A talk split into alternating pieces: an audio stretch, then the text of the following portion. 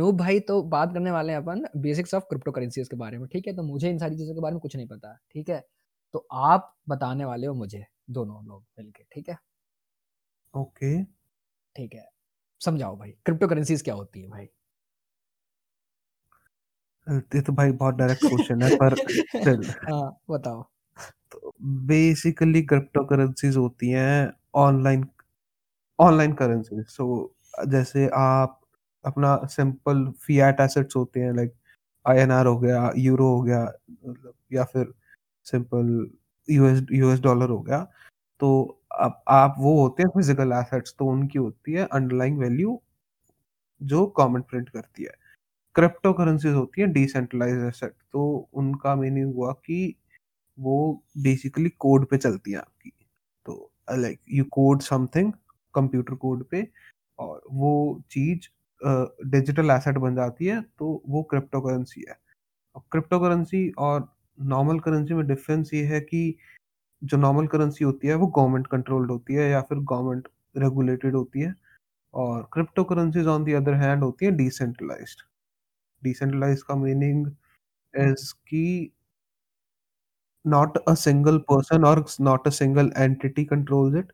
तो गवर्नमेंट कोई government control नहीं कर रही। मे बी इफ हमारी तीनों के बीच की एक कोई डिसेंट्रलाइज करेंसी है तो हम तीनों का उस पर इक्वल राइट है कि मैं मेरे को अगर उसमें कुछ नया बनाना है या फिर मान ले हम तीनों के पास एक कॉइन है और मेरे को चौथा कॉइन बनाना है, तो तीन हम तीनों में से दो जनों की एक्सेप्टेंस जरूरी है उसमें कि जब तक दूसरा जना नहीं हाँ करेगा तब तक मैं नया कॉइन नहीं बना सकता। यही मतलब that's a beauty of blockchain technology की क्या कहते हैं, एक कोई पर्टिकुलर बंदा मैनिपुलेट नहीं कर सकता।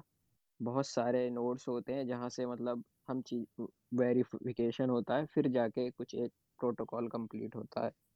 तो जैसे हमारा हम तीनों का कोई एक कॉइन है और क्या कहते हैं ऋतिक भाई चाहे कि मैं थोड़ा सा घपला कर देता हूँ और मोस भाई को नूब भाई को बाहर ही करता हूँ, तो मतलब ऋतिक भाई मैनिपुलेट नहीं कर पाएंगे क्योंकि एट द एंड क्या कहते हैं हमारे सिस्टम के थ्रू मतलब हमारे सिस्टम के थ्रू वो ब्लॉकचेन प्रोटोकॉल जाएगा जब ही एक अप्रूवल मिलेगा उसे, तो हाँ, ऐसे रहता है ये चीज़ है। और जिसको ब्लॉकचेन के बारे में नहीं पता वो मेरा पुराना वीडियो देखो भाई सेल्फ प्रमोशन ओके। और एक बात बताओ मुझे, बेनिफिट्स जो होते हैं डिसेंट्रलाइज करेंसी के और जो मतलब जो सेंट्रलाइज करेंसी है इसमें बेनिफिट्स क्या हो रहे हैं अपने को ये बताओ। सेंट्रलाइज करेंसी और मतलब फाइट में देखो ये है कि क्या कहते हैं इसे एक पर्टिकुलर एंटिटी, जैसे सोलम ने पहले बताया कि एक पर्टिकुलर एंटिटी कंट्रोल कर सकती है, जैसे कि गवर्नमेंट हमारी। अभी तुम्हें पता होगा कि क्या कहते हैं US dollar twenty percent of US dollar दो हज़ार बीस में प्रिंट हुए हैं, तो मतलब गवर्नमेंट ने चाहा तो प्रिंट कर लिया। अब आई नो कि क्या कहते हैं इसके लिए भी बहुत सारे उन्हें प्रोसीजर फॉलो करने पड़ते हैं, बट वो एट द एंड ऊपर के लोग हैं और वो अगर उन्हें करना है तो वो फॉलो कर लेंगे, सब कुछ अप्रूव ले लेंगे और हो जाएगा काम उनका। बट ब्लॉकचेन एक ऐसी चीज़ है कि अगर इसमें कॉन्ट्रैक्ट स्मार्ट कॉन्ट्रैक्ट जब बन गया पूरा कि और असाइन हो गया कि अगर सब जैसे बिटकॉइन ही है, बिटकॉइन का ट्वेंटी मिलियन मार्केट कैप है पूरा, मतलब टोटल सप्लाई ही ट्वेंटी वन मिलियन है, उससे ऊपर या नीचे नहीं हो सकता, इतनी रहेगी। वो बात अलग है कि कुछ लॉस हो गई हो, लेजर में कोई अपना वॉलेट भूल गया हो तो वो स्टक हो गई, वो अलग की बात है, पर जो टोटल सप्लाई है वो उतनी रहेगी, कभी बढ़ नहीं सकती और वही मतलब सप्लाई होती रहेगी। अच्छा तो मतलब बिटकॉइन का ये है फिक्स कितना इक्कीस मिलियन है कितना हाँ, हाँ इक्कीस तो, टोटल टोटल सप्लाई इक्कीस मिलियन है। एक सौ पच्चीस साल में लाइक दो हज़ार नौ से एक सौ पच्चीस तीस साल तक उसकी प्रोडक्शन चलेगी और वो इक्कीस मिलियन तक जाएगी, उसके ऊपर बिटकॉइन नहीं बनेगी। अच्छा तो मतलब अभी अभी, अभी भी ट्वेंटी मिलियन इक्कीस मिलियन है या मतलब क्या अभी कितना है? नहीं अभी, अभी इक्कीस मिलियन एग्जिस्टेंस में नहीं आया है। हाँ मतलब वो उसका जो प्रोसेस है पूरा जैसे बताया सोलम ने, वो जो भी जितना भी टाइमिंग है मेरे को एग्जैक्ट पता नहीं है कितने टाइम तक हो पाएगा वो, बट वो माइनिंग के थ्रू इतना एग्जिस्टेंस में आ जाएगी है ना, ऐसा कुछ है ना सोलम। हाँ तो जैसे अब तो मैं कंपैरिजन कराऊं तो थिंक गो अर्थ पे कितना गोल्ड है, जितना भी, पर एक लिमिट अमाउंट में गोल्ड है ना। ऐसा तो नहीं है भाई अर्थ तुम खोदते जाओगे और गोल्ड निकलता जाएगा, नहीं, एक लिमिटेड अमाउंट ऑफ गोल्ड है। अब वो हमें धीरे धीरे मिल रहा है, वो अलग बात है, बट है तो लिमिटेड अमाउंट में ना। सिमिलरली बिटकॉइन भी लिमिटेड अमाउंट में ही है, वो हम धीरे धीरे लाइक माइन कर रहे हैं, माइनिंग प्रोसेस होते हैं बिग ब्लॉकचेन में डिफरेंट टाइप्स के, तो धीरे धीरे माइन हो रहे हैं वो, और फिर वो बेसिकली माइनिंग ये होता है, माइनिंग मीन्स जब ब्लॉकचेन बिटकॉइन में कोई ट्रांजैक्शन होती है, मान ले मैंने नूब को एक बिटकॉइन भेजा, तो अब कोई वेरीफाई करने वाला भी तो होना चाहिए कि मेरे पास एक बिटकॉइन था और नूब को मैंने एक बिटकॉइन भेजा। ये भी होना चाहिए कि मैंने ऐसा तो नहीं किया कि मैंने एक बिटकॉइन नूब को भेज दिया और वही बिटकॉइन मैंने ऋतिक को भेज दिया। तो ये चीजें वेरीफाई करने के लिए, ट्रांजैक्शन वेरिफिकेशन प्रोसेस कहते हैं इसको, तो ये चीजें वेरीफाई करने के लिए हमें कोई बंदा भी चाहिए। तो ये काम करते हैं माइनर्स। माइनर्स का काम होता है कि वो ट्रांजेक्शन्स लेते हैं टाइम के हिसाब से, जैसे मान ले मैंने दस बजे एक बिटकॉइन नूब को भेजा और साढ़े दस बजे एक बिटकॉइन तेरे को भेजा, तो टाइम के हिसाब से ट्रांजेक्शन लेंगे, वो रिकॉर्ड करते जाएंगे हर, मतलब एक ब्लॉक में, ब्लॉक जो ब्लॉकचेन का ब्लॉक होता है उसमें रिकॉर्ड होती जाएंगी वो ट्रांजेक्शन्स, और फिर वो अपना एक फाइनल ब्लॉक ला के दे देंगे कि ये हमारे फाइनल ब्लॉक की वैल्यू है। तो अगर वो ब्लॉक उनका एक्सेप्ट एक्सेप्ट हो जाता है तो उनको रिवॉर्ड मिलता है, जो वो रिवॉर्ड होता है वो होता है एक्चुअल में बिटकॉइन रिवॉर्ड जो मिलता है, और फिर वही बिटकॉइन आगे सर्कुलेशन में निकलता है। तो वो बेसिकली माइनिंग का प्रोसेस होता है। मैं ये बोल रहा हूँ कि जहाँ तक मुझे पता था पहले कि जो फी पे करते हैं ना अपन, जैसे कि मैं बिटकॉइन मेरे पास है तेरे पास ट्रांसफर कर रहा हूँ, ठीक है, तो मुझे एक सर्टेन अमाउंट ऑफ फी पे करनी पड़ेगी जो कि बहुत कम होता है। तो मुझे ये पता था कि जो माइनर्स होते हैं ना जो वेरीफाई कर रहे हैं ट्रांजेक्शन्स को, तो उनको यही फी मिलती है, एक छोटा सा पार्ट उसका मिलता है। तो ये क्या ऐसा किस रहता है क्या बताओ? तो ये फी बेसिकली जब बिटकॉइन माइनिंग खत्म हो जाएगी ना, लाइक जब तुम माइन करोगे और बिटकॉइन नहीं बनेंगे, तो ये फी उसका कंपनसेशन है कि जब एक जब बिटकॉइन इक्कीस मिलियन बिटकॉइन बन जाएंगे उसके बाद भी तो ट्रांजेक्शन्स पूरी करने के लिए फीस चाहिए होगी, तो फीस की वैल्यू ऑल तो ज्यादा होगी अब के मुकाबले, लाइक अभी बहुत कम फीस है, तो जब वो फ्यूचर में, तब वो फ्यूचर एस्पेक्ट के हिसाब से फीस है। करंटली जो मेन रिवॉर्ड मिलता है वो रिवॉर्ड जो मैक्सिमम रिवॉर्ड है वो फार्म्स को ऐसे मिलता है, जो फार्मिंग जो बिटकॉइन वाले माइनर्स होते हैं उनको बेस करंट रिवॉर्ड ऐसे मिलता है, लाइक माइन करके मिलता है, बिटकॉइन रिवॉर्ड के रूप मतलब वे में मिलता है। जब बिटकॉइन रिवॉर्ड मिलने के बाद खत्म हो जाएंगे देन वो फीस मिलेगी उनको, लाइक जो फीस पेमेंट हम करेंगे। या नूब कहना है वाज आई राइट? हाँ हाँ बिल्कुल ऐसे ही काम करता है, मतलब कि जैसे जैसे मतलब वही है कि जब ट्रांजैक्शन बिग हो जाएगी तो फिर क्या कहते हैं ला आ, मतलब हमें ज़्यादा अमाउंट पे करना पड़ेगा फीस का।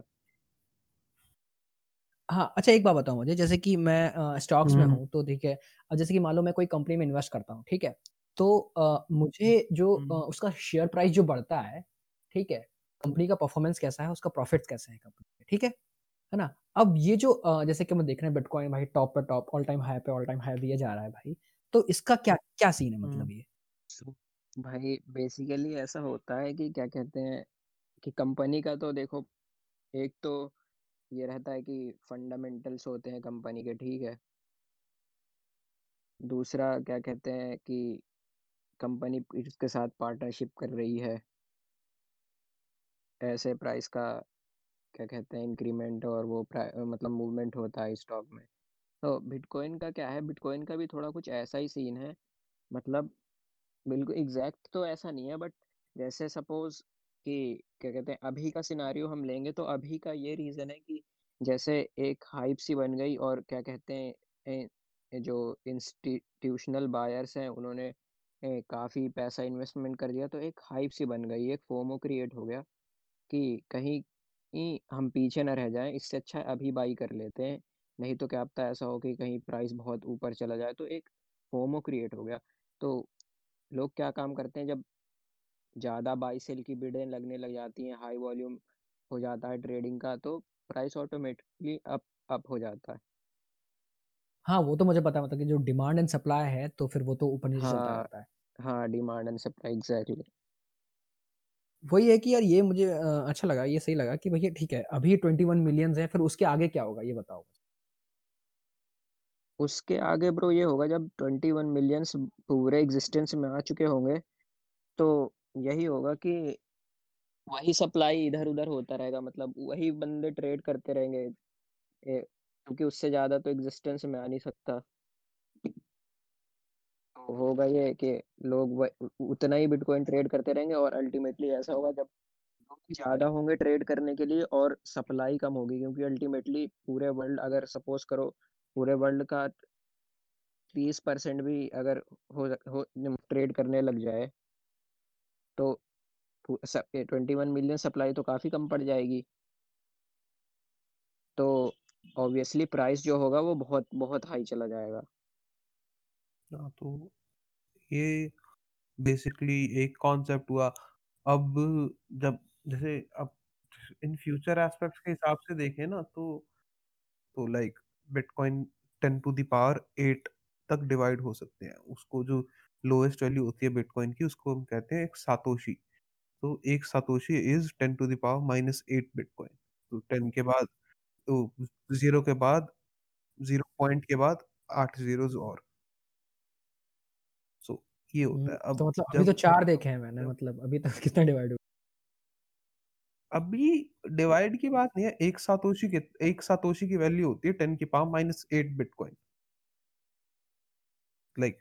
तो आप जैसे सोचते हैं ना कि अगर बिटकॉइन में इन्वेस्ट करना है, बिटकॉइन लेना है मेरे को तो पूरा लेना पड़ेगा, वो केस नहीं है। You can buy like small amount. जैसे अभी पाँच सौ रुपये का मैं थोड़े दिन थोड़ी देर पहले देख रहा था, तो पाँच सौ रुपये का is like zero point zero zero zero two bitcoin आता है उसका। यू कैन बाय लाइक उस वे में भी, जरूरी नहीं है कि तुम्हें इस पूरा ही लेना है। तो समवन वांट्स या वही एग्जैक्टली अगर चाहो तो कह सकते हो कि ट्राई कर सकते हो, but at the end fees ज्यादा हो जाएगी एक्सचेंज पे तो मतलब आप पाँच सौ छः सौ का पर बाई कर सकते हो। वैसे बाई करने का तो कुछ भी कर सकते हो, कुछ भी अमाउंट, मतलब को मिनिमम से मिनिमम अमाउंट, क्योंकि काफी फ्रैक्शन में डिवाइड हो जाती है बिटकॉइन, मतलब ten to the power eight. पर फिर तो ये ध्यान रखना पड़ेगा कि भैया डिवाइड तो मैंने इतना सारा कर लिया, पर इतनी ज्यादा मैं पे, फीस पेमेंट भी कर पाऊंगा या नहीं, बिकॉज हाँ समटाइम्स वही एग्जैक्टली एक एक डॉलर का बिटकॉइन बाय करोगे और दस डॉलर की फीस लग जाएगी उस पे। हाँ। इसके लिए क्या कहते हैं, बहुत सही है, जैसे कि ए, अगर तुम्हें बाई करना है और कहीं या तो सेंड करना है और आप देख रहे हो कि ये काफी फीस लग रहा है, तो ये एक ये है कि क्या कहते हैं आर्ट्स जो होते हैं एक्सआरपी है और टीआरएक्स है, ये ये क्या कहते हैं बिटकॉइन को इसमें कन्वर्ट करके दूसरे एक्सचेंज पे हम ट्रांसफर कर सकते हैं, बाद में ए, इसे फिर से हम सेल करके बिटकॉइन ले सकते हैं। तो मतलब इससे ये फायदा रहता है कि हमें जो फीस देनी पड़ती है इतनी, एक तो हम उससे बच जाते हैं, दूसरा ये कि हमारा जो ट्रांजेक्शन है वो बहुत फास्ट होता है, ये ब्लॉकचेन काफी फास्ट है इनके, तो मतलब within two to three minutes में पूरा ट्रांजैक्शन हो जाता है, जैसे बिटकॉइन में कम से कम मिनिमम दस मिनट तो चाहिए ही चाहिए ट्रांजैक्शन कंप्लीट होने के लिए। तो ये एक अ, मतलब आप कर सकते हैं अगर करना चाहें तो, जैसे ट्र- अ, एक एक्सचेंज से दूसरे एक्सचेंज में ट्रांसफर करना हो और फीस ज़्यादा लग रही हो तो ये बेस्ट ऑप्शन रहता है। Actually one of the main problems जो हैं बिटकॉइन में वो यही है कि बिटकॉइन या किसी भी क्रिप्टो करेंसी में वो ये है कि ट्रांजैक्शन स्पीड बहुत कम है currently compare to like Visa या फिर credit card, debit card. So think about this कि लाइक एक आज एक वीसा कार्ड से अगर तुम पेमेंट करते हो तो वो प्रोसेस करते हैं like twenty one thousand transaction per second, like इक्कीस हजार ट्रांजेक्शन एक सेकेंड में वो प्रोसेस कर देते हैं। On the same hand bitcoin का transaction per second like I think hundred है, इथीरियम का ट्वेंटी फाइव हंड्रेड कुछ है।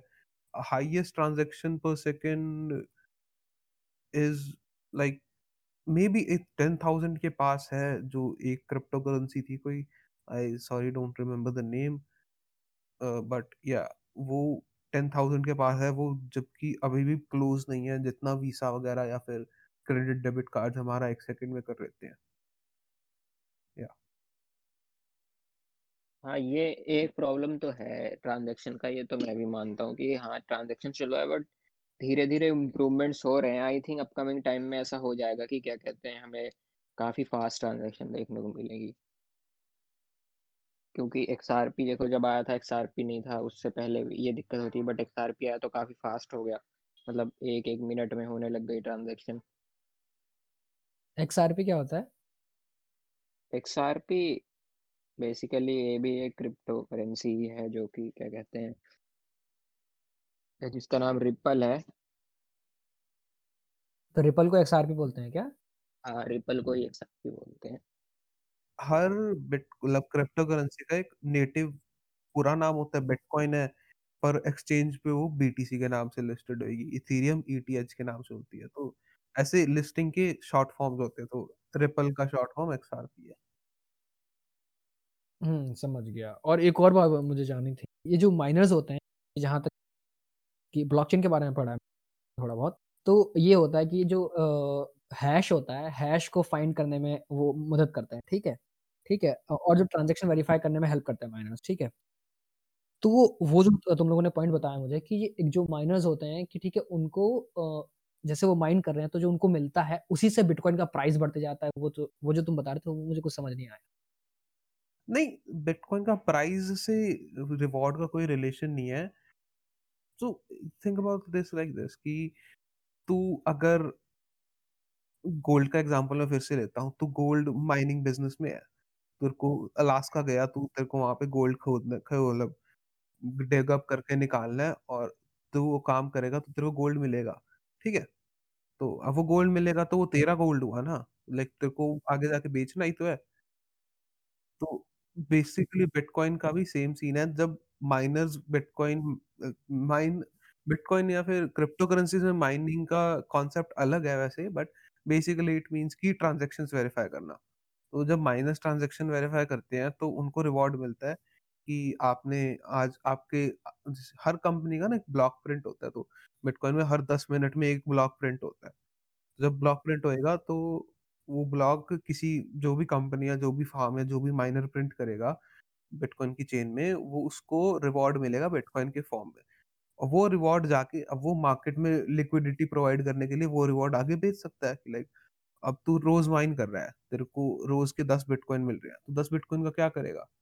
तो तू क्या करता है, जब तेरे को एक बिटकॉइन रोज का रख लेता है और बाकी नौ मार्केट में डाल देता है कि भाई मेरे को पैसे भी मिल जाएंगे, क्योंकि mining equipment is not cheap. Mining के लिए बहुत ज्यादा पैसे लगते हैं आज के टाइम पे। It's not easy to mine bitcoin, क्योंकि जितना ज्यादा डिफिकल्ट, हाँ ये भी है कि जितनी ज्यादा बिटकॉइन डिफिकल्ट होएगा माइन करना, उतना ज्यादा वैल्यूएबल भी होएगा।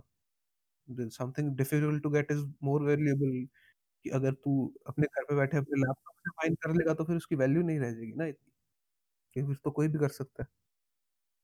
Yeah. अच्छा, और जैसे कि मान लो कि कोई माइन कर रहा है तो एक स्पेसिफिक फी होती होगी, जैसे कि आ, आ, जैसे कि मान ले तो दो हज़ार दस में माइन कर माइन कर रहा है, डिपेंड करता होगा ना जो भी आ, जो माइन पे तुमको मिल रहा है सारी चीजें। रिपीट कर, रिपीट कर। अरे आ, जैसे कि दो हज़ार दस में अगर तू बिटकॉइन माइन कर रहा था, ठीक है ठीक है, था ना दो हज़ार दस में। हम्म हम्म हाँ, तो दो हज़ार दस में जब तू बिटकॉइन माइन कर रहा था, अभी तू कर रहा है, तो पहले पहले ऐसा कुछ है कि डिफरेंस है कि पहले तुम्हें दो बिटकॉइन था अभी? या माइनिंग रिवॉर्ड में डिफरेंसेस अब आ गए हैं। तो हर चार साल में कॉन्सेप्ट होता है बिटकॉइन में, उसको कहते हैं हाफिंग। हाफिंग मींस कि बिटकॉइन रिवॉर्ड हाफ हो जाएगा। पहले पचास मिलता था, फिर पच्चीस मिलने लग गया, फिर हाफ दोबारा हो गया तो बारह पॉइंट पाँच मिलने लग गया, फिर हाफ दोबारा हुआ तो छह पॉइंट दो पाँच मिलने लग गया। आई थिंक हम अभी शायद हमने थर्ड या फोर्थ हाफ ही क्लोज किया है, तो आई थिंक बारह पॉइंट पाँच पे है या फिर छह पॉइंट पाँच पे है, मेरे को पूरा याद नहीं, बट पिछले मार्च में हमने की थी थर्ड हाफ इन क्लोज। तो हर चार साल में है अभी, हाँ छह पॉइंट दो पाँच पे है, या तो नो डाउट की हर चार साल में हाफिंग हो जाती है। तो हाफिंग बेसिकली मींस कि आपको रिवॉर्ड मिलना कम हो जाएगा, तभी तो ये एट द एंड लाइक एक लाइफ साइकिल के बाद जाके पहुंचेंगे उस पॉइंट पे कि बिटकॉइन बनने ही बंद हो जाएंगे। तो या that's the main limiting factor, की प्रोडक्शन लिमिटिंग फैक्टर जो है। ओके ओके, तो जैसे मतलब एक टाइम पर जाकर के बिटकॉइन बनना बंद हो जाएंगे, yeah. है ना? yeah. हाफिंग के, हाँ अच्छा, हाँ ये मैंने हाफिंग के बारे में पढ़ा, हर चार साल चार साल में एक बार होता है ना, यस यस, है ना? और एक और चीज़ है कि ठीक है, तो मान लो एक टाइम ऐसा आया, ठीक है, बिटकॉइन बनना है ना, अब जो hmm. उस टाइम पे जो बिटकॉइन की वैल्यू होगी वो ट्वेंटी वन मिलियन होगी, जो पहले डिस्कस करा पा, वैल्यू नहीं वॉल्यूम, वॉल्यूम, अच्छा सॉरी वॉल्यूम, ओके, अच्छा फिर उसके बाद जो होगा आ, फिर क्या होगा, ठीक है, पच्चीस मिलियन ही एग्जिस्टिंग बिटकॉइन है अपने पास, ठीक है, तो अब आ, आगे क्या होगा, मतलब उसकी प्राइस, अच्छा ओके ठीक है, प्राइस तो बढ़ती रहेगी और सर्कुलेशन में रहेगा ऐसा कुछ ना, सर्कुलेशन में जो वैल्यू है, ठीक है, सर्कुलेशन में रहा, ठीक है, लेकिन उसका प्राइस बढ़ता रहेगा डिमांड एंड सप्लाई की वजह से, ठीक है, हाँ हाँ वो मैं समझ गया कि एक टाइम पर जाके वो एकदम फाइनाइट हो जाएगा, ठीक है, मतलब तेईस मिलियन, ओके ओके, बहुत अच्छा, एक टाइम पे आके लोगों की डिमांड भी तो फाइनाइट हो जाएगी कि लाइक अब हर बंदे के पास, आई थिंक कि हर बंदा एक बिटकॉइन ओन नहीं कर सकता और ऑब्वियसली बात है वो, पर लाइक एक टाइम पे लोगों की डिमांड भी तो आगे फाइनाइट हो जाएगी कि हाँ बस अब और कितना, मतलब ये थोड़ा ना कि भाई हर बंदा एक बिटकॉइन रखेगा तो इक्कीस मिलियन लोग ही रख पाएंगे, बट मे बी बंदे सातोशीज रखने लग जाएंगे, तब सातोशीज इम्पोर्टेंट हो जाएंगे जितने आज के टाइम में नहीं है। It's basic, bitcoin was made on the basis of demand and supply की इसकी अंडरलाइंग वैल्यू ही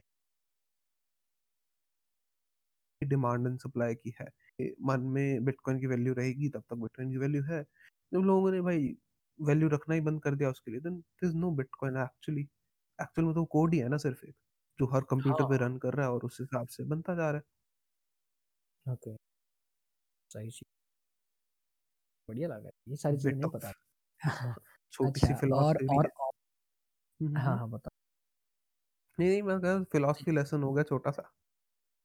अच्छा तो ये है, और उसके बाद में मेरे दिमाग में कोई क्वेश्चन नहीं।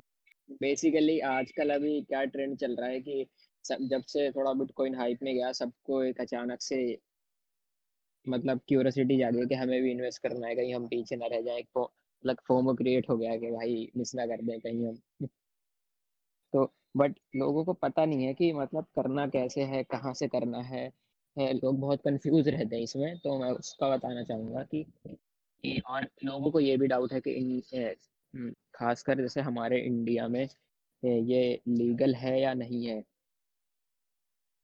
तो बहुत बड़ा क्वेश्चन आता है भाई, खरीद लूं और कोई तो, पुलिस आ जाए मेरे घर पे कि भाई यार चलो, हाँ वही वही, बहुत से लोगों को तो मतलब लोगों ने ऐसी गलत गलत न्यूज़ फैला रखी है ना इसके बारे में कि मतलब ये इलीगल है, तुम्हें जेल हो जाएगी एंड एवरीथिंग, तो मैं मतलब उन लोगों को बोलना चाहूँगा कि ये फुल्ली लीगल है, सिर्फ और सिर्फ आरबीआई ने रेगुलेशन बैन किया था आईएनआर से इसका, कि आप डायरेक्टली आईएनआर और बिटकॉइन में ट्रेड नहीं कर सकते, ठीक है, बैंक के थ्रू, बट क्या कहते हैं सुप्रीम कोर्ट ने, ये केस चल रहा था, उसके बाद सुप्रीम कोर्ट ने मतलब बोल दिया कि कर सकते हो आप, तो अभी जो नई गाइडलाइन है उसके अकॉर्डिंग कर सकते हो, बट अभी भी बहुत से बैंक हैं ऐसे जो वही पुरानी मतलब अपडेट नहीं किया है अपने आप को, खुद को, और बोल रहे हैं कि आप नहीं कर सकते, but most of the bank अब अलाउ कर रहे हैं, और इंडिया में मतलब एक्सचेंजेस हैं जहाँ पे आप कर सकते हो, जैसे कि एक है को वजीर एक्स के नाम से है, आप वहाँ डायरेक्ट मतलब अकाउंट खोल के बिटकॉइन डायरेक्ट आप बैंक डिपॉजिट से या यूपीआई के थ्रू बाई कर सकते हो, एक कोइन डीसीएक्स करके है, आप वहाँ से कर सकते हो डायरेक्ट बैंक डिपॉजिट और यूपीआई, और सेम मेथड से एक और एक्सचेंज है बिटबीएनएस, सेम मेथड से वहाँ भी मतलब बाई सेल कर सकते हो, और यहाँ पे मल्टीपल कोइन लिस्टेड है बिटकॉइन, जैसे इथेरियम हो गया, लाइटकॉइन हो गया, ये तो थोड़े पॉपुलर वाले हैं, और भी बहुत सारे कोइन्स हैं यहाँ पे लिस्टेड जो वो भी आप ट्रेड कर सकते हो, और एक ये भी रहता है लोगों को कि क्या कहते हैं टेक्निकल एनालिसिस वर्क करता है कि नहीं करता, तो मैं तो हूँ नहीं टी एक्सपर्ट, बट मेरे कुछ फ्रेंड्स हैं जो स्टॉक मैं भी ट्रेड करते हैं, उन्हें मैंने कुछ टाइम पहले बताया था इसके बारे में, बिटकॉइन के बारे में, अभी वो रेगुलरली ट्रेड कर रहे हैं, और उन्होंने मुझे बताया कि मतलब हाँ काम करता है भाई, तो मतलब जो है जिसे टेक्निकल एनालिसिस आती है वो खुद कर, खुद करके ट्राई कर सकता है। अगर लगता है कि हाँ मेरे सेटअप्स वर्क कर रहे हैं तो वो डेफिनेटली कर सकता है, डे ट्रेड कर सकता है, स्विंग ट्रेड कर सकता है, और इस इन्वेस्टमेंट भी देख सकता है अगर वो लॉन्ग टर्म प्लान कर रहे हैं तो।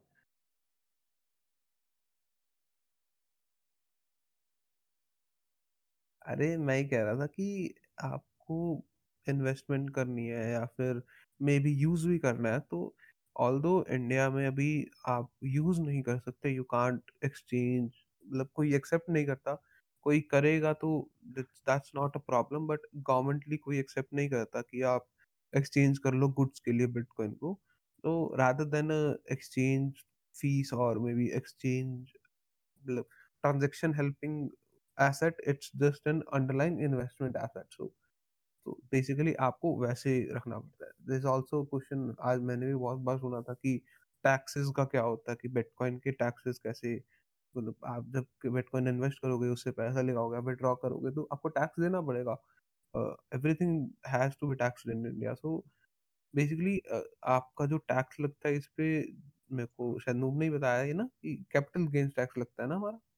हाँ, जैसे कि अभी तो फिलहाल वैसे ही लग रहा है कि आपने सपोज कुछ अपने बैंक से इन्वेस्टमेंट करी है एक लाख रुपए की, उसके बाद आपको प्रॉफिट हुआ उस, तो जब आप प्रॉफिट विदड्रॉ करेंगे तो आपके प्रॉफिट के अकॉर्डिंग टैक्स लगेगा। जैसे लोग स्टॉक्स में देते हैं वैसे ही उन्हें इसके प्रॉफिट्स पे भी देना पड़ेगा। और अभी इंडियन गवर्नमेंट एक और लॉ ला रही है इसके ऊपर, शायद ड्राफ्ट वगैरह इस पर बन चुका है कि वो जी एस टी इम्प्लीमेंट करने वाले हैं, क्योंकि बिटकॉइन को एज ए करेंसी तो देख नहीं रहे हैं लोग, तो एज ए प्रोडक्ट देख रहे हैं, तो मतलब उस पे तीन परसेंट जी एस टी लगाएंगे ऐसा कुछ। So rather than being an asset now bitcoin will be considered as a good to be exchanged, तो बेसिकली गुड टैक्स लगेगा उस पे। या दैट्स प्रीटी मच इट। और मुझे ये भी था कि जब मैं भाई से मैंने पूछा था या नहीं पूछा था मैं ध्यान नहीं है मुझे, लेकिन मैं फिर भी बता रहा हूँ नूब भाई, जैसे क्या होता है जब अपन ट्रेड करते हैं बिटकॉइन में, ठीक है, तो बिटकॉइन का इंडेक्स मान लो एट परसेंट बढ़ा है, ठीक है, लेकिन जो अपने पोजीशन लेके रखी हुई रहती है वो करीब पचास साठ परसेंट बढ़ जाती है, तो ये कैसे होता है? ये आ, मैंने पूछा था क्या आपसे? तो मतलब कैसे, जैसे सपोज आपने ए, हजार रुपए लगाए हुए हैं। हाँ हाँ, तो मैं बता रहा हूँ क्या कहते हैं, तुमने फ्यूचर ट्रेड लिया होगा और उसमें मार्जिन लिया होगा, जैसे लेवरेज लिया होगा कि तुमने सपोज दस टेन एक्स का लेवरेज ले लिया, तो तुम्हारा वो हजार रुपए का फंड कितना हो गया, टेन एक्स का लेवरेज लिया तो एक लाख रुपए हो गए। अब तुम एक्चुअल में तुम्हारे पास अमाउंट है नहीं एक लाख रुपए, बट तुम क्या कहते हैं हजार रुपए एक्चुअल में अमाउंट, बट वो हो गया ट्रेडिंग अमाउंट हो गया लाख रुपए। अब तुम्हारा मार्केट में लाख रुपए लगा हुआ है तो वो उसके हिसाब से फ्लक्चुएट करेगा प्रॉफिट तुम्हारा, ठीक है, हजार रुपए के हिसाब से नहीं करेगा।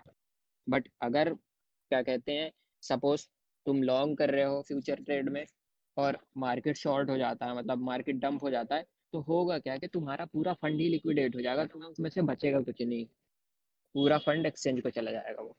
तो फ्यूचर ट्रेड ऐसे ही काम करता है, जो लॉन्ग होते हैं फिर शॉर्ट होते हैं, जितने भी शॉर्ट वाले, अगर सपोज लॉन्ग वाले लिक्विडेट हुए तो वो पैसा शॉर्ट वालों को चला जाता है, शॉर्ट वाले लिक्विडेट हुए तो वो लॉन्ग वालों को चला जाता है, तो ऐसे काम करता है फ्यूचर ट्रेड। जैसे ऑप्शन अपना स्टॉक मार्केट में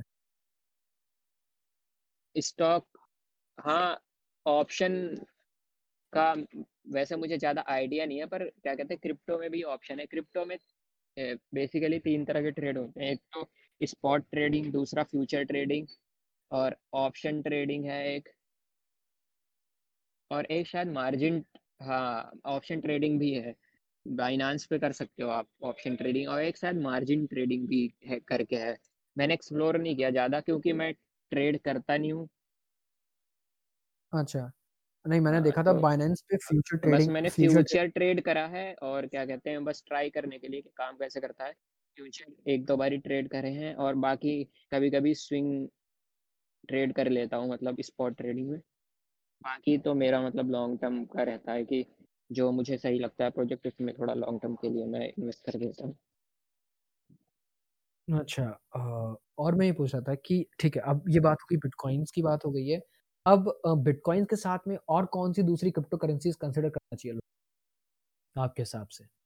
मॉस और देखो अभी तो मतलब बहुत डाइवर्स हो चुका है, जैसे स्टॉक एक्सचेंज है, बहुत सारे स्टॉक्स हैं, इसी तरह क्रिप्टो में भी बहुत सारे क्रिप्टो हैं, उन्हें हम आर्ट्स कहते हैं। जितने भी क्रिप्टो अदर देन बिटकॉइन और इथेरियम है ना, उन्हें हम आर्ट कॉइन बोलते हैं, मतलब जो कि क्या कहते हैं या तो इथेरियम के ब्लॉकचेन पे बने हुए हैं या उन्होंने अपना एक नया ब्लॉकचेन बना लिया हो रेदर देन बिटकॉइन या इथेरियम, तो हम उन सबको आर्ट्स कॉइन बोलते हैं। तो इस तरह के अब तो बहुत सारे प्रोजेक्ट हैं और बेसिकली ये बहुत सारे, अभी मैं कहते हैं सोलम को भी दिखा रहा था कि जैसे यूटी के हम देख रहे थे उसका क्या काम है, जैसे ये पेमेंट सॉल्यूशन के जैसे काम करेगा वो, खासकर जो हम जैसे अमेजोन हो गया, ईबे हो गया, इन पे हम ट्रांजैक्शन करते हैं, तो उनका प्रोजेक्ट का एम यह है कि वो यूजर्स को अलाउ करेंगे कि वो किसी भी क्रिप्टो में पे कर पाएं उनका गेटवे यूज करके। जैसे अभी हम फाइट में पे कर देते हैं, अमेजोन पे हम गए तो हमें या तो आई एन आर में पे करना पड़ेगा या तो उनका ही वॉलेट यूज करना पड़ेगा, जो भी है मतलब डिजिटल है वो, एक तरह से डिजिटल ही है, एक्चुअल मनी तो है नहीं उसमें।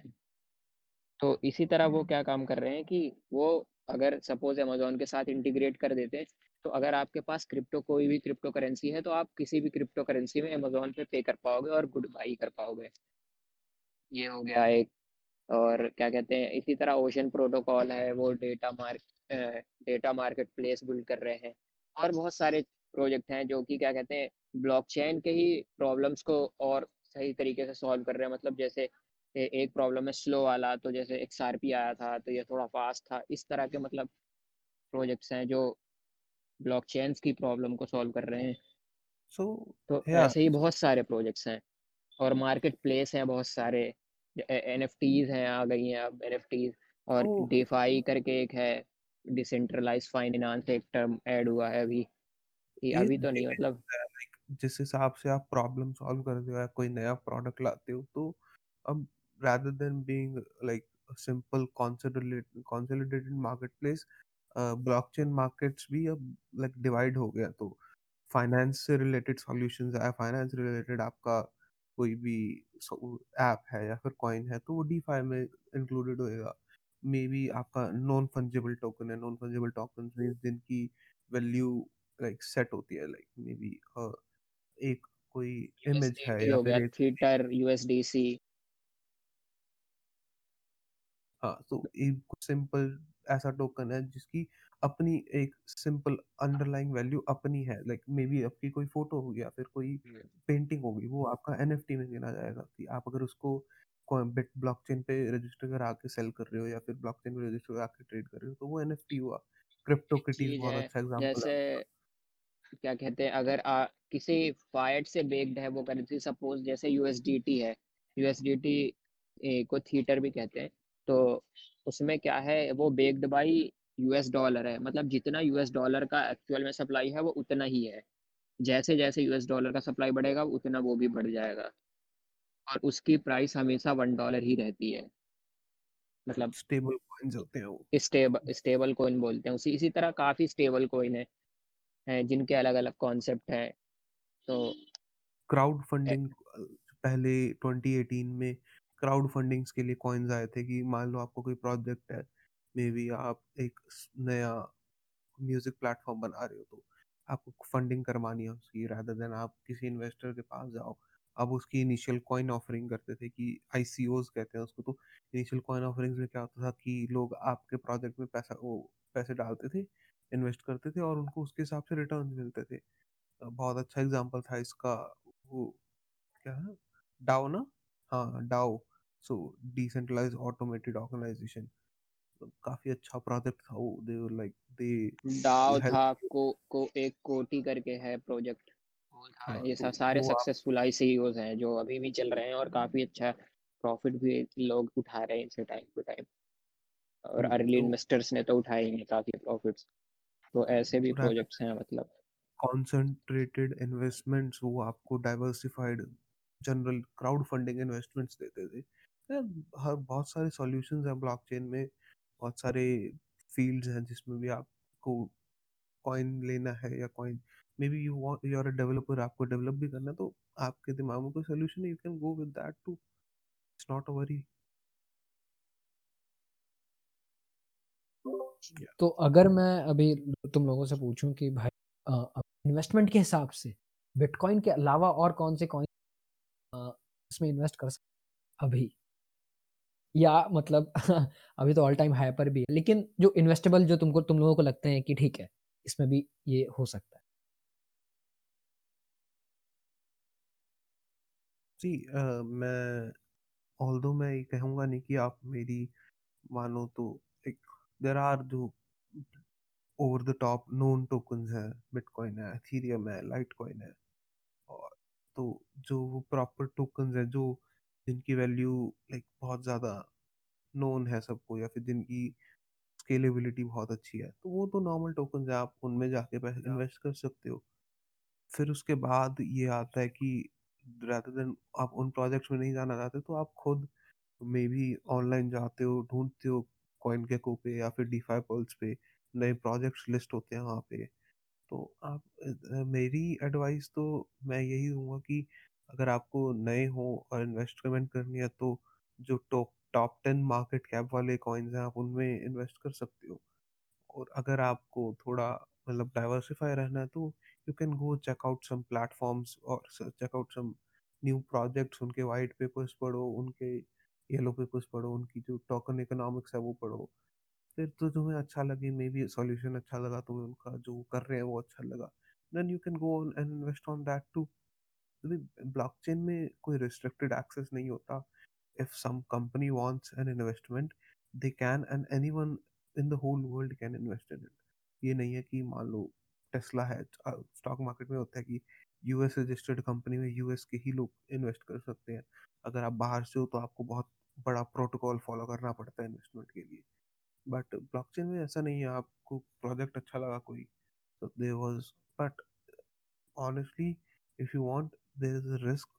मैं ये डिनाई नहीं करूँगा कि ब्लॉकचेन में रिस्क नहीं है, काफ़ी नई टेक्नोलॉजी है, इन्फेंट स्टेज में है, लोग उसका फ़ायदा भी उठाते हैं, स्कैम्स भी होते हैं उसमें, तो I am not saying that, but या if you want you can go around, check आप खुद कर सकते हो, प्रोजेक्ट्स देखो, उनकी उनके टोकनॉमिक्स देखो, उनका वाइट पेपर देखो, यू विल अंडरस्टैंड, जो बेसिक अंडरस्टैंड होता है, गट फीलिंग भी तो होती है, गो ऑन दैट टू।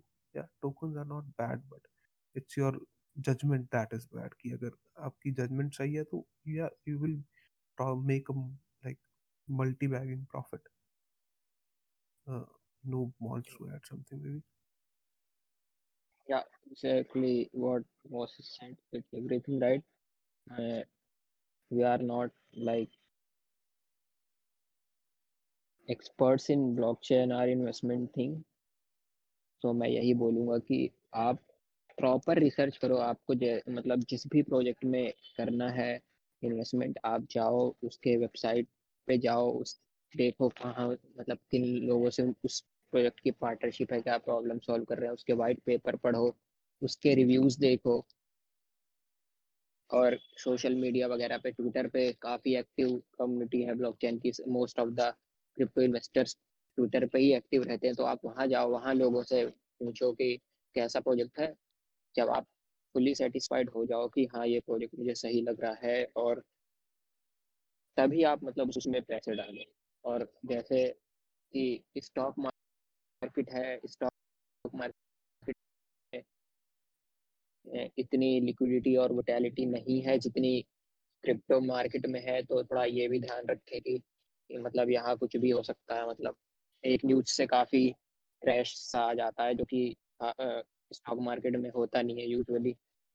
तो ये सब बातें ध्यान में रख के आप मतलब इन्वेस्टमेंट करते हो जिस भी प्रोजेक्ट में आपको सही लगे कि हाँ ये प्रोजेक्ट है, ये प्रोजेक्ट सही मतलब एक रियल प्रॉब्लम सॉल्व कर रहा है और ये आने वाले टाइम में काफ़ी अच्छा ग्रो करेगा, डेफिनेटली आप कर सकते हो उसमें।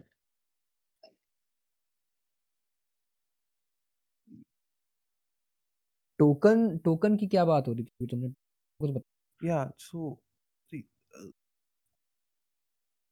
coins are something but uh, just say ki coin is initial stage, like it's an original some original concept or an original solution, so unki apni blockchain hoti hai coins ki, coins are made on their own blockchain, wo kisi platform पे built नहीं होते, फिर किसी और platform से वो नहीं ले रहे होते अपना। सिंपल सा वैसे एग्जांपल हम ये ले सकते हैं जैसे कि इथेरियम हो गया, एक कॉइन है और इथेरियम के ब्लॉकचेन पे जितने भी बने हुए हैं, इथेरियम का blockchain T R C twenty token जिन्हें हम बोलते हैं बेसिकली, तो इथेरियम का ब्लॉकचेन यूज करके जितने भी कॉइन्स बने हुए हैं वो सारे के सारे टोकन्स हैं। इन लेमन टर्म्स अगर कोई एक पर्टिकुलर ब्लॉकचेन पे एक कॉइन बेस्ड है जैसे कि इथेरियम है, T R C twenty based है वो, तो वो है क्या कहते हैं कॉइन, और फिर उस ब्लॉकचेन का यूज करके जितने भी कॉइन्स बने हैं उन सबको हम टोकन कह सकते हैं, ऐसा सिंपल। अच्छा, तो मतलब जहाँ तक मैं समझ पा रहा हूँ वेबसाइट की एपीआई होती है, एपीआई से अपन उनके सर्वर से डेटा उठाते हैं, ठीक है। तो मतलब अपन इनकी जो एग्जिस्टिंग टेक्नोलॉजी है जैसे कि इथेरियम की बात करी उस पे उस पर भी एक अपना खुद का कॉइन बना सकते हैं ऐसा कुछ। हाँ, उनका मतलब ब्लॉकचेन यूज करके आप अब सपोज क्या कहते हैं इथेरियम तो बन गया, अब क्या कहते हैं तुम्हें कुछ और सही आइडिया आया है कि हाँ मैं इथेरियम का ब्लॉकचेन का यूज करके मैं ये बना सकता हूँ, मतलब कुछ और अच्छा सा क्रिएट कर सकता हूँ, तो आ, मतलब आप वो क्रिएट कर लो, वो टोकन कहलाएगा। हाँ, मतलब ओपन सोर्स जैसा है ना, कि मान लो अगर कुछ दिक्कत आ रही है, चाहते हो कि इस ओपन सोर्स सॉफ्टवेयर में कुछ और चेंजेस हो सकते हैं तो तुम उसको वो कर सकते हो, ऐसा ही ना मतलब। हाँ, ऐसा ही ऐसा ही ओके। तो ये बढ़िया चीज़, मतलब कि स्क्रैच से कुछ करने की जरूरत है। मतलब आप ऑलमोस्ट सारे blockchain I think open source ही हैं, टी आर सी ट्वेंटी भी ओपन सोर्स है और क्या कहते हैं टी आर सी ट्वेंटी है ट्रोन का, वो भी वो भी ओपन सोर्स है, एडा का है वो भी ओपन सोर्स है, और तुम्हारा क्या कहते हैं नियो है वो भी ओपन सोर्स है। तो सब और सब में काफ़ी सारे सारे ब्लॉकचेन्स में काफ़ी सारे टोकन्स हैं जो कि अलग अलग प्रॉब्लम सॉल्व कर रहे हैं या कुछ क्रिएट किया है जिन्होंने कुछ प्लेटफॉर्म या कुछ इस तरह करके कुछ करके। तो एक बात करते हैं, अभी अभी जो चल रहा है पैरा बढ़े जा रहा है, ठीक है उसके बारे में बात करते हैं। तो क्या लगता है अभी कि भाई अभी इन्वेस्ट करना चाहिए नहीं करना, आ, क्या है कोई आ, थोड़ा सा करेक्शन आएगा या क्रैश आएगा, क्या लगता है? मैं... मैं फिर से वही बोलूँगा, हम लोग कोई एक्सपर्ट तो है नहीं इन्वेस्टमेंट एक्सपर्ट की जो हम बताएं कि अभी करना सही रहेगा या नहीं, हम लोग सब मतलब न्यूबीज ही हैं। तो अभी जो मैं सोचता हूँ मैं मेरे अकॉर्डिंग ये है कि क्या कहते हैं इन्वेस्टमेंट हमेशा कभी टॉप पे नहीं करनी चाहिए। सपोज कि, कि किसी चीज़ की वैल्यू दस रुपये है और वो दस से सौ रुपये पहुँच गया मेरे, तो मैं सौ रुपये पे सीधा इन्वेस्टमेंट कर दूँ क्योंकि अभी वो ऑल टाइम हाई चल रहा है, क्या पता वो फिर से नीचे आए करेक्शन हो, तो मुझे वेट करना चाहिए। अगर फिर भी अगर बंदे को करना है तो मैं ये सजेस्ट करूँगा कि वो ऐसे कर सकता है कि डॉलर कॉस्ट एवरेजिंग एक टर्म होता है कि आप हाई जैसे थोड़ा सा डंप हुआ आप थोड़ा सा दस परसेंट आप अपना इन्वेस्टमेंट कर दो, उसके बाद फिर थोड़ा सा और डंप हुआ तो आप थो, और दस परसेंट कर दो, फिर थोड़ा सा डंप हुआ तो आप बीस से तीस परसेंट कर दो। तो ऐसे में क्या होगा आपका जो क्या कहते हैं एक एवरेजिंग हो जाएगी आपकी इन्वेस्टमेंट की, और जैसे ही दोबारा अगेन पंप आएगा या अगेन मार्केट अब जाएगा तो प्रॉफिट पूरा एवरेज हो जाता है। तो ये स्ट्रेटजी फॉलो कर सकते हैं। बाकी स्टिल मैं यही बोलूँगा कि मार्केट बहुत ओवर हाइप्ड है इस टाइम, तो सोच समझ के इन्वेस्ट। हाँ, फोमो एग्जैक्टली, तो फोमो बहुत है तो सोच समझ के इन्वेस्टमेंट करें। बाकी अदर्स कोई है जिनमें आपको अगर लगता है पोटेंशियल कि अभी ये उतना पंप नहीं हुआ है as compare to other coin के जिसे हो जाना चाहिए था, अगर आपको उनमें लगता है चांसेस तो आप उसमें कर सकते हो इन्वेस्टमेंट। फिर भी वही मैं बोलूँगा सोच समझ के करें क्योंकि एट द एंड मनी आपका है, लूज आपने कहा है आगे भी आपने ही करना है।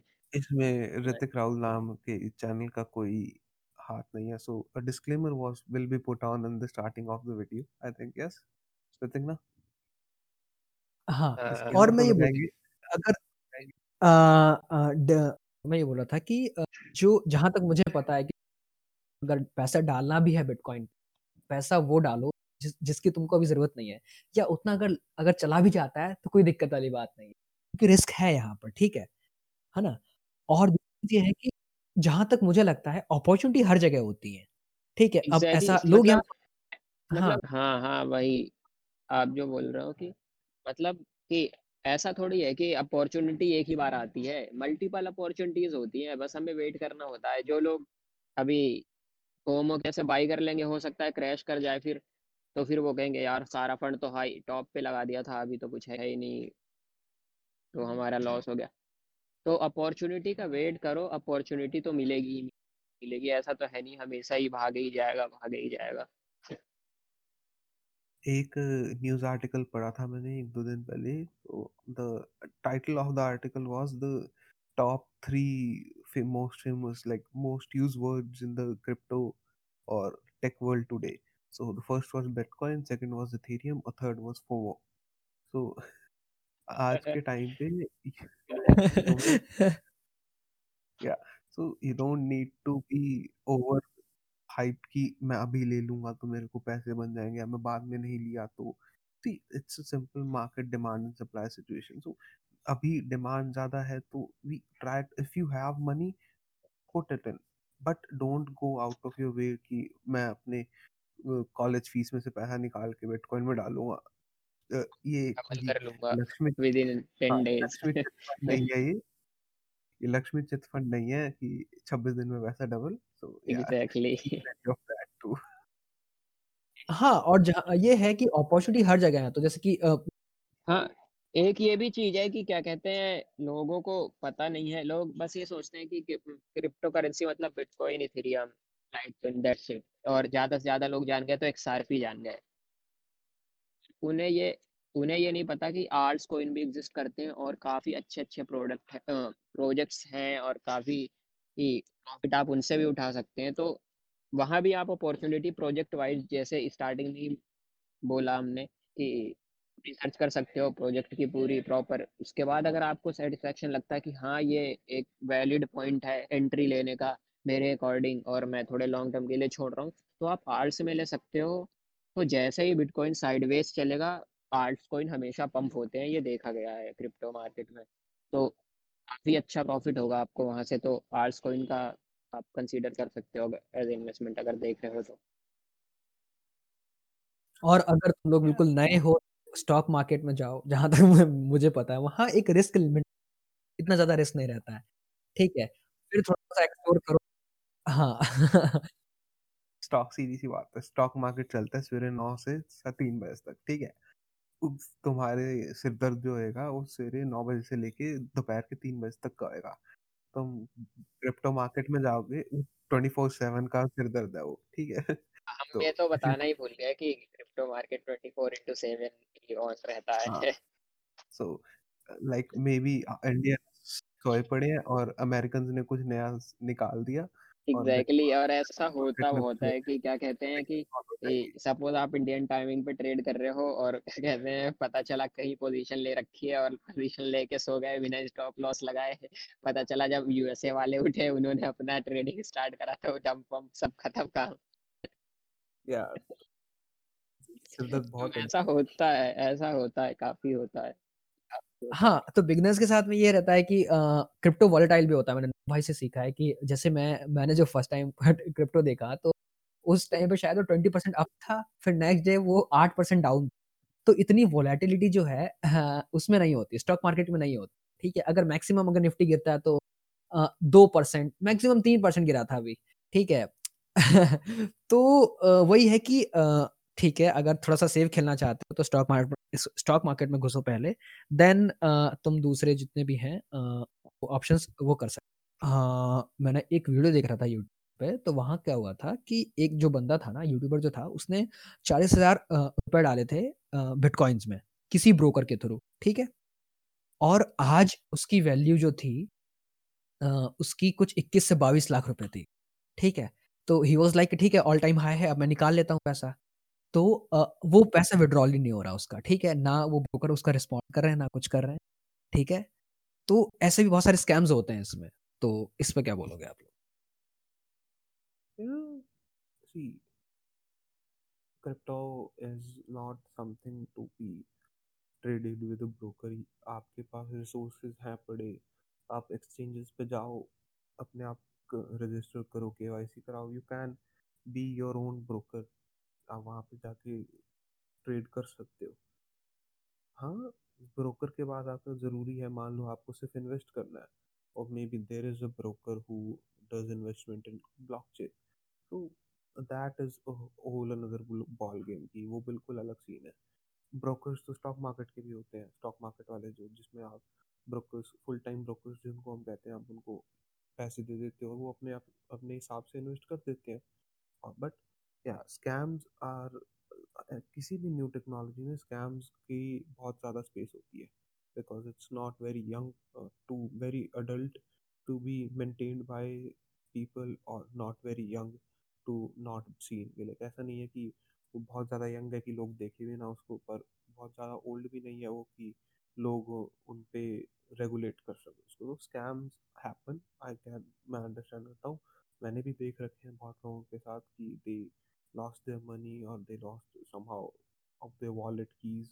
तो स्कैम्स एंड मिसहैपनिंग्स होती हैं, बट बी सी ब्लॉकचेन में ये भी फ़ायदा बहुत है because you can be your own broker, you can just go on to an exchange and buy it if you want to buy it, if you want to invest in it, and if you have like knowledge and about analysis and maybe trading, you can go and trade on it too.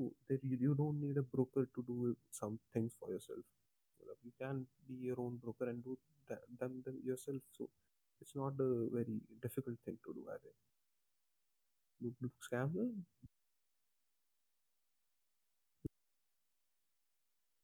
Basically ये वैसा bitcoin देखो, centralise authority तो होती नहीं है इसके पीछे, है ना, तो काम कैसे करता है कि हम यूजर्स के ही थ्रू काम करता है। हम मैं मैं बिटकॉइन है मेरे पास और तुम्हारे पास बिटकॉइन है, अब हमें एक, एक करना है एक्सचेंज, तो हम क्या काम करेंगे, हमें एक प्लेटफॉर्म मिल गया एक्सचेंज के फॉर्म में, जहाँ हम क्या काम कर सकते हैं, हम अपने बिटकॉइन एक्सचेंज कर सकते हैं।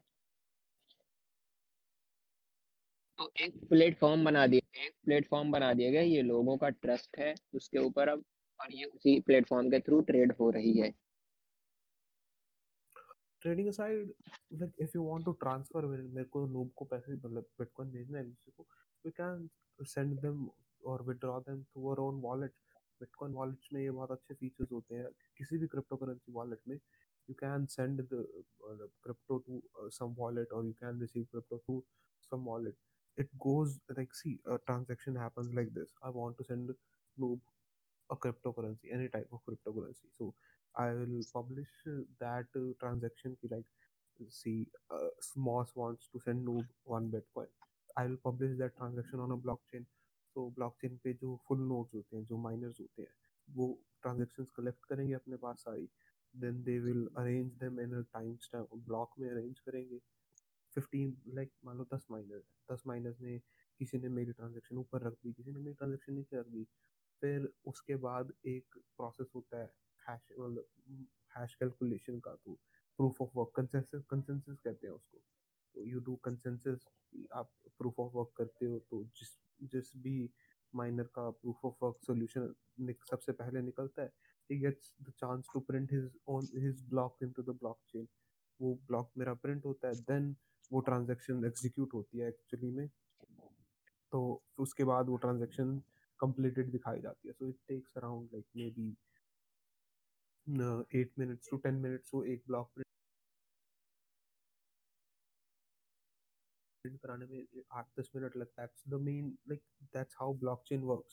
तो बेसिकली अब uh, अगर मैं बोल कि uh, कौन सा प्लेटफॉर्म है जहाँ से ठीक है हम है कि ठीक है ये सेफ है, यहाँ खरीद बेच सकते हैं या इन्वेस्ट कर सकते हैं, तो ऐसे कोई प्लेटफॉर्म के बारे में बताना चाहोगे? प्लेटफॉर्म इंडिया में नो वजीरेक्स ना वजीरेक्स इज बेटर नो। हां, जैसे मैंने स्टार्टिंग में बताया कि क्या कहते हैं, जो जो भी एक्सचेंज के नाम लिए मैं फिर से रिपीट कर देता हूं कि इंडिया में आप अगर कर रहे हो तो इन्हें प्रीफर करो, ये फुल्ली ट्रस्टेड है और बहुत मतलब लॉन्ग टर्म से है, स्टार्टिंग से है, जब से क्रिप्टो इंडिया में लोगों ने बात करना स्टार्ट किया जब से है ये। तो एक तो है वजीरेक्स, ये बेक्ड बाय बिनांस है, बिनांस वर्ल्ड का सबसे बड़ा एक्सचेंज है, तो उसका एक्सचेंज है, है उन्होंने एक्वायर कर लिया, ये इंडियन एक्सचेंज था, बाइनेंस ने इसे एक्वायर कर लिया। तो एक ये है वजीरक्स, बहुत ट्रस्टेड है। दूसरा है coin C D D C X या डी एक्स सी ऐसे कुछ है, एग्जैक्टली याद नहीं है। कोइन डी सी एक्स है मेरे ख्याल से, कोइन डी सी एक्स हो गया एक, ये भी काफ़ी अच्छा एक्सचेंज है। और आपका एक है बिट बी एन एस करके।